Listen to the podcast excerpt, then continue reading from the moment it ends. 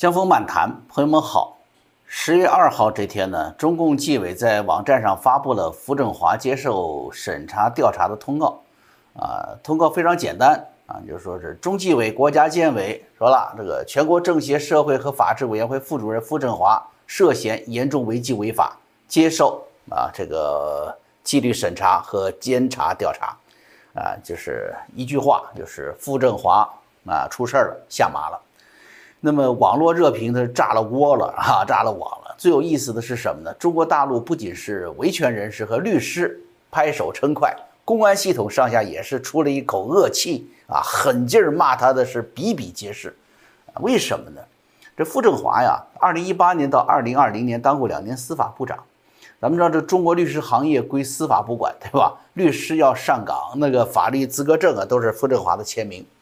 但是他呢，却是轰动全世界“七零九律师大抓捕”的决策和指挥者，啊，甚至在后期啊，这种令人发指的，包括绑架、酷刑、迫害、长期羁押各种恶行啊，也都可以说是在傅政华的指示下进行的，啊，很多律师被打毒针呢，精神失常，啊，很多家人啊，律师的家属也被迫流离失所啊，甚至是漂泊海外。连维护法律公正的律师，你想想都遭到非法折磨。这傅政华可是可以说是让中国人权状况变得极其恶劣的首位啊，排在首位的酷吏恶犬。你看，咱们知道这个中国良心著名的维权律师高志胜，他遭受了长期的迫害，这傅政华就是元凶。高志胜受了多少苦啊，朋友们？呃，我举另外一个人的例子，侧面说说，带出另外一段故事吧。就二零一零年，北京艺术家零八奥运鸟巢的设计人艾薇薇，当时啊，带着多位艺术家在北京的长安街游行，啊，就是抗议什么呢？抗议强拆，有个黑社会背景的北京市公安局又包庇又参股的正阳房地产公司对艺术村的强拆。他那个地方长安街，你想是？中国最敏感的政治心脏嘛，在这游行一下就成了国际新闻了，所以当时上头直接就责问北京市公安局，你怎么没有预防、没有制止啊？就这差点就断送了傅政华政治前途。但是你想，这傅政华当时为什么不抓人呢？啊，当时艾薇薇是革命诗人艾青的儿子，毛泽东跟艾青呢是好朋友，以师会友嘛。中共建政之后，艾青算是部长待遇。这个后来是要延续下来，这个说法就是江泽民当政。江泽民当政之后呢，他有一个维系这个他自己党内大权的有效办法，嘿 嘿，是什么？贿赂老同志。他这个总书记你怎么当上的？不也是因为当年在为这个上到上海休养的这个李先念亲自捧一个大蛋糕，站在门口在那捧着啊，这么来的？那李先念后来在六四之后推荐江泽民当总书记嘛？江泽民怎么讨好老干部呢？啊，他定下了个规矩。凡是部长以上的家庭，每家要出一个部长以上的子女，嘿，所以艾薇薇啊，按照这个要求啊，本来是可以够得上差不多政协常委的这么一个安排，所以呢，公安呢不敢轻易下手。可是长安街游行的惹祸太大了，所以傅政华就记仇了。第二年茉莉花革命。中共高层非常紧张，这就是政治运动了嘛？啊，怕怕颠覆嘛？啊，当时北京市公安局长傅政华呢，是中共最早打击所谓网络言论、搞以网络言论治罪的公安的这个主管干部。一看机会来了，哎，他又有经验嘛，就编造了艾薇薇在网上煽动茉莉花的证据，这样子让手下把他抓起来了。呃，当时还没有下重手，那然后就让喽啰们把审讯高志胜律师的录像拿去给艾薇薇看，吓唬艾薇薇，说你要再扛着硬扛，我就用这个办法对付你，除非你在我这认罪。这艾薇薇一看，哇，太惨了！这公安这拿这个电棍呢，直接啊，就是捅入下体，啊，身体的各种体液吧，各种体液流了一地。大家都知道高志胜是个铮铮铁骨的汉子，都折磨成这个样子，啊！后来艾薇一看，那那算了吧，别受这个受这个活罪了，就认了这个偷税的罪名。这后来大家都知道了。所以大家看啊，从中共高各层的高级干部，他敢去玩到艾薇薇这样的红二代，他敢折腾，再到高志胜，呃，所以这个傅政华这个残酷手段呢？啊，是令人发指！他哪来的这么这么这么多的这些手段呢？都来自于他长期刑侦工作中啊酷刑审讯的经验，光有这经验呢还不够，因为中共呢还所谓有个刑事诉讼法，还一直在规定严禁着什么严刑逼供的。这后来一直到了后来六一零办公室，他在这里主管，因为迫害法轮功可以用任何极其残酷的手段，而不用担负任何法律责任，所以傅政华是越来越无所不用其极，什么人他都敢动了，哎，所以就是公安系统也恨死他了。他在这北京市公安局期间呢，他对这个北京的基层民警最爱做的什么，就是侮辱人格，当众拔制服。啊，谁不听他的，觉得你做坏、做错事儿了，当众把你的公安制服给拔掉了。二零一八年，辽宁一所监狱有三名重刑犯越狱，后来傅政华呢把这个案件调查这个卷宗打开一看，二话没说啊，这原因很简单呢，这民警晚上打瞌睡，犯人跑掉的。你看他，他都不去说说监狱管理流程啊，监狱的硬件建设上去着手，就要求警察上班不许打瞌睡，谁违反开除谁，这叫做后来叫什么叫做？瞪眼儿啊，不是闭眼，这瞪眼儿值班制度之后就出现了民警劳累猝死的问题，猝死的问题。所以这个可以说是天下第一酷吏啊！这天下第一酷吏不仅是无产阶级铁拳打倒的民众恨他，连无产阶级铁拳自己都恨他啊！所以他这个消息一出来，大家是欢呼一片。但是傅政华抓了，中国的法治环境就能得到好转了吗？我是一点不抱希望的。因为傅政华这种恶棍的成长、重用并成气候，就是中共这种体制，他因为要为了戕害人民，这种设置的恐怖专制的这种需求催生出来的。只要中共还在，傅政华一样的酷吏，总永远是层出不穷。我只不过是现在因为什么傅傅政华他迫害高志胜律师，我是希望他下去了，把他给端掉了，哪怕能短暂的一些喘息吧。能让我们有机会得知高律师的下落啊，希望他能够得到救助啊。那么傅政傅政华下马与前几天孙立军双开有没有关系呢？啊，傅政华到底有怎样的政治背景？他下台意味着中共政治生态什么变化吗？那么今天我们分析这个事儿啊，很多人都注意到这两个人的落马时间点上看是密切相关的啊。去年四月十九号，孙立军宣布落马。呃，第二天四月二十号，傅政华就宣布不再担任司法部的这个党委党组副书记，免去了司法部长的职务。当时就已经催生了一些猜测，说这个傅政华要倒霉啊。那么今年九月三十号，孙立军被双开，第二天啊，两天嘛，呃，两天之后，傅政华被宣布落马，十月二号宣布的嘛。所以这样紧密的个时间点。当然会有媒体猜测，那就跟着孙立军走的吧，是吧？再说根据孙立军那个通报上的小山头小圈子，两个人处理时间紧密相连，呃，那是不是中央就暗示这两个人就是那个小圈子呢？啊，这两个人呢，的确都在公安部工作过啊，公安部工作上是有交集的。那么傅政华是刑侦工作，刑侦工作出身，在公安部负责刑侦局，他呢在政法团队当中是有极为深厚的。人事基础的啊，从年轻时候就在这个呃公安干干起来的。他们他在全国各地就有自己的眼线，有很这个中国社会这个底层啊复杂的背景他都有啊。跟地方哪个老板混的熟啊，跟哪个呃地方官员混的熟，他很多这些东西。孙立军呢是空降的半路出家的公安干部，他直接掌管的负责这个政治保卫的这个一局是吧？一局局长。他呢就肯确认了，他肯定是中共政法委书记孟建柱的嫡系，是吧？从上海带出来的啊，政治谱系上呢是属于江家的，这一点是肯定的了啊。而且他负责那个一局啊，政保局的业务范围使他对中共高层呢可有深入的了解。也就是说，两人的政治资本不同。傅政华是自下而上啊，捞基层啊，背景复杂；孙立军呢，自上而下啊。明确江家派系，那那么两个后台大老板到底是不是一样的？他们俩既然是小团伙，是吧？小山头的话啊，那么有很多人呢就认为两人都是江派啊，甚至都归属到划来划去划到曾庆红那里去了。原因很简单啊，说傅政华呢曾经是周永康的下属啊，周永康是江泽民的红人嘛，政法王嘛，那个所以说他们是一伙的。啊，傅政华呢，当时是在公安部刑侦局的，后来又当了六一零主任，所以直接接受周永康指挥，啊，所以呢，他就应该是周永康和江家这边的。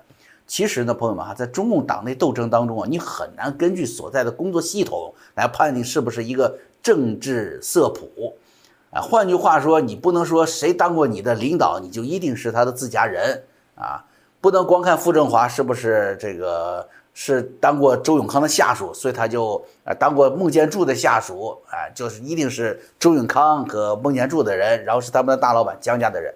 我们要看他什么？要看他是否真的在这个系统工作，有否得到信任。他在他们手下做了什么事情，这个更重要啊。其实正相反，跟很多的评论相反。我认为啊，当然我个人也是一家之言了啊，就是傅政华呢跟周永康啊，非但不是一家，而且还有仇。这傅政华在公安部担任叫刑侦局副局长的时候呢，他当时跟公安部部长助理郑少东关系非常紧张。部长助理，也就是周永康的这个助理，你你说是不是部长的亲信？那当然是吧，是他的第一秘书，是吧？等于是。那么后来据说是公安部经侦局的副局长向怀珠，他呢是这个郑少东的哥们儿啊，两个人是死党。后来他呀用枪打碎了傅政傅傅政华家的玻璃，直接威胁傅政华的生命安全。你说这是不是仇家呀？是不是啊？那么向怀珠我们后来知道跟郑少东是一起落马的，都是周永康的嫡系。所以从这点来看呢，这个傅政华呢就不会是跟周永康混在一起的了啊。呃，傅政华后来离开公安部去北京市刑侦局，这个大家也知道，那很明显是什么，也是不被周永康信任嘛。虽然说这个级别没有降啊，但是从部委下来的，你你下去后又不是镀金，所以当然是什么，等于是对对，等于被贬了嘛啊，对对流放了，等于是啊。有人说呢，说傅政华通过。审查周永康案件啊，后来背叛周永康，成为对习近平有恩之人，所以习近平才开始信任傅政华。其实这一条呢，本身这么一说，你一听就知道就是矛盾。习近平怎么会派一个周永康的嫡系去调查审查周永康呢？是吧？事实上呢，啊，刚才我们也说了，他们俩是有仇的，对不对？这个再说了，周永康是怎么回事？周永康是跟随薄熙来倒台的。他政治上投机嘛，他站到薄熙来一边，想搞政变，所以薄熙来这个团伙，包括令计划，是明确了是要篡党夺权的，不是说习近平就要干掉他，而是说中共为了保住共同的权威和安全，来清除掉的一份异己。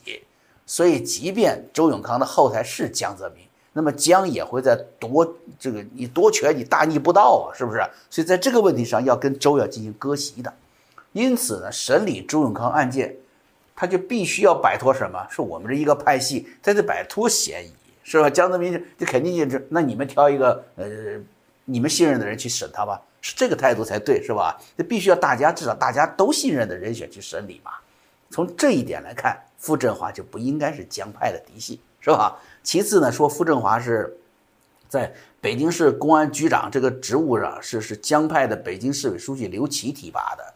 咱们且不说刘琦是不是嫡系江江系的了啊，因为他也是贾庆林培养的嘛，是吧？呃，所以呢，说说他就是因为刘琦这一线下来的，所以他这个傅振华所以是江家，这个判断也不对啊。因为傅振华他真实的在他政治上，他有两个算是政治上恩人吧，算是拜把子，一个是团中央的书记王兆国，一个是中央纪委的副书记何勇，他们这三个人都是河北唐山地区的人。政治派系上，实际上更贴近什么？更贴近胡锦涛、温家宝这边，啊，因为艾未未啊参与二零零八汶川地震调查，就伤害了什么？伤害了当时的胡温政治威信，啊，傅政华处理艾未未，那也是什么？那胡胡温就很欣赏嘛，对不对？而这里就就是一个侧证啊。那么另外大家知道，傅政华当年最出名的一个算是。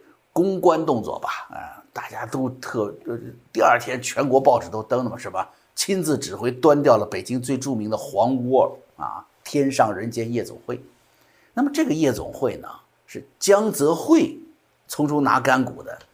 周永康的马仔，后来的河北政法委书记或者叫小政法王的叫张悦，他原来就担任过北京市公安局副局长，在他担任北京市公安局副局长的时候呢，成了天上人间的保护伞。那么除了天上人间，还有那个东四环附近叫八号公馆嘛？张悦在这里都是每年都收份子钱的，收这个保护伞钱的。那么张悦是无可置疑的，就是周永康这一系列是江家的，是吧？所以呢，傅傅政华二零一零年这年去端的《天上人间》，那那端的就是江家的窝点了，等于是是吧？为什么他就敢去端江家的窝点？因为当时二零一零年江泽民已经完全退出政坛了，军委主席不当了，而且当时二零零九年的时候最后一次这个参加人大会，然后表示说以后呢我就。就就彻底退休了啊！你们不要把我安排在这里了，你们把我安排成那个退休干部那里吧，啊！所以那个时候的胡温呢，就通过什么？通过来打这个天上人间，在北京，在整个政坛立威，啊！所以说呢，你如果说傅政华是江家的人，是周永康的人，那绝对不会那么张扬的出头，把江派人马在北京的最高档的这个社交圈子给打掉的，对吧？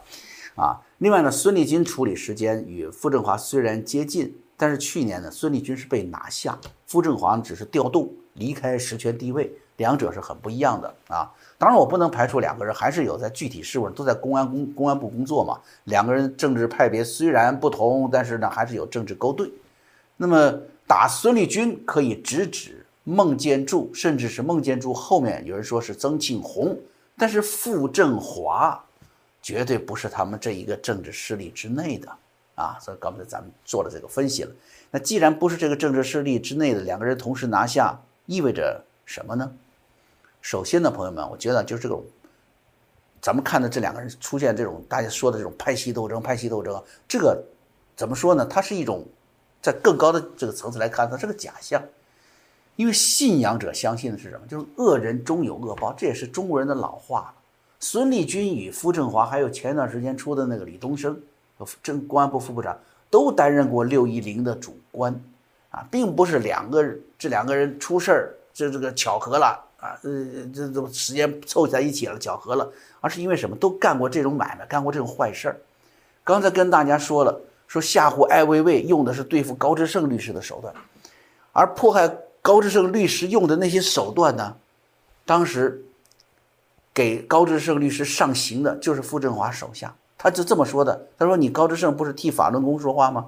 我们就把对付法轮功那套用在你身上。”所以说呢，什么就是孙傅两人呢，包括李东生这些人，都是迫害法轮功，甚至把迫害法轮功的手段用于迫害所有的宗教信仰者，甚至那些为信仰者打官司的维权律师身上，是因为干了这些坏事得的报应啊。再说也是两人用这种。啊，六一零这种叫法外特权呢，啊，开始去破坏了整个中国的司法环境，造成了严酷的人权状况，成为这些年的中共最糟糕的国际形象的重要的一个构成。啊，那为什么傅政华下台，那么多人贪官相庆啊？从律师到公安干警都都都高兴啊？我们要看到的，首先呢，就是什么？不管中国现在的环境多么黑暗，那还是有人心向背的。还是有天理昭昭的，啊，这说大家跟大家说的第一个，这个拿下傅政华，咱们应该看到的这个后面的道理。其次是什么呢？就是刚才说了，啊，孙立军是他是自上而下，傅政华是自下而上，他们对政法系统控制力越大，对习近平威胁越大，刀把子嘛，是不是？当然不能掌握在自己不信任的手里边啊，当然也不能交在孙立军上直接威胁。中共高层的人手里也不能交到傅政华这样的酷吏手里，谁知道他下把刀捅谁呢？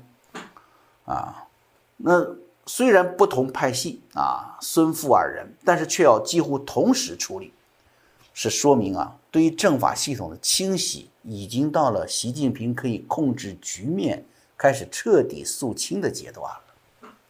换句话说，整个政法系统，不管你是归于哪一派、哪一系统的。现在以后都得姓习了，啊，中纪委倒查傅政华十到五年，可能会从他出任北京市公安局长之前五年查起，这是干嘛呢？就是要彻底肃清他的亲信班底，把他靠近中央权力的北京这些人也得拿下。孙立军掌握中央高层甚至家属的秘密，当然是重大政治威胁，要拿下。傅政华在全国政法系统耕耘最久，根脉最深。刚才说了，你在。这个天子脚下当官当这个公公安局长，知道吧？那么他担任司法部长之前，已经是公安部第一副部长了啊。所以呢，你这个根脉太深，势力太大，也必须除掉。你除掉后呢，给习近平信任的那个从福建小官吏出身的，在北京无依无靠的，同时也是要干上北京市公安局长，然后又要干上公安部常务副部长的那位王小红，给他让道，哎，把你的人拿走，给他让道，最终达到什么？控制整个公安部乃至政法系统的目的。啊，目前呢，原政法委书记孟建柱。呃，以及曾庆红的亲戚，现在的政法委书记郭声琨啊，都是明确的是江派的背景，所以呢，他们两个如果现在还动不了的话，就得什么有序进行，先把两名政法系统最有实权的老虎打掉，不管是不是你江家的亲信嫡系，只要他们有实权，先把他们打掉，再进一步进行什么政治清洗。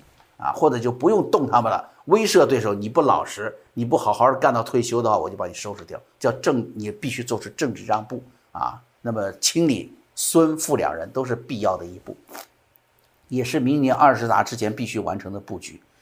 公安与军队啊，这个要靠不住啊。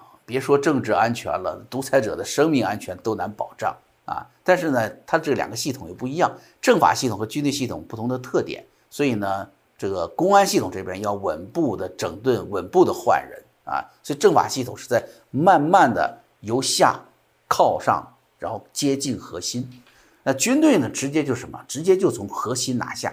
这几年你看查处了上将七名，这个中将九名。你要是按照中共的这个军地两地更换的这个级别来算的标准来算呢，这上将、中将这些级别远远高于公安部副部长的级别啊，是吧？可以说，军队大清洗的规模更大，级别更高，而军队内部的清洗呢，正在以更加广泛、更加隐秘的方式进行。啊，枪杆子、刀把子，还中共最为依赖的、用来镇压人民的专政工具，也正是中共自己无法信赖的凶器。啊，好，江峰满谈，我们今天节目做到这儿啊，明天再见。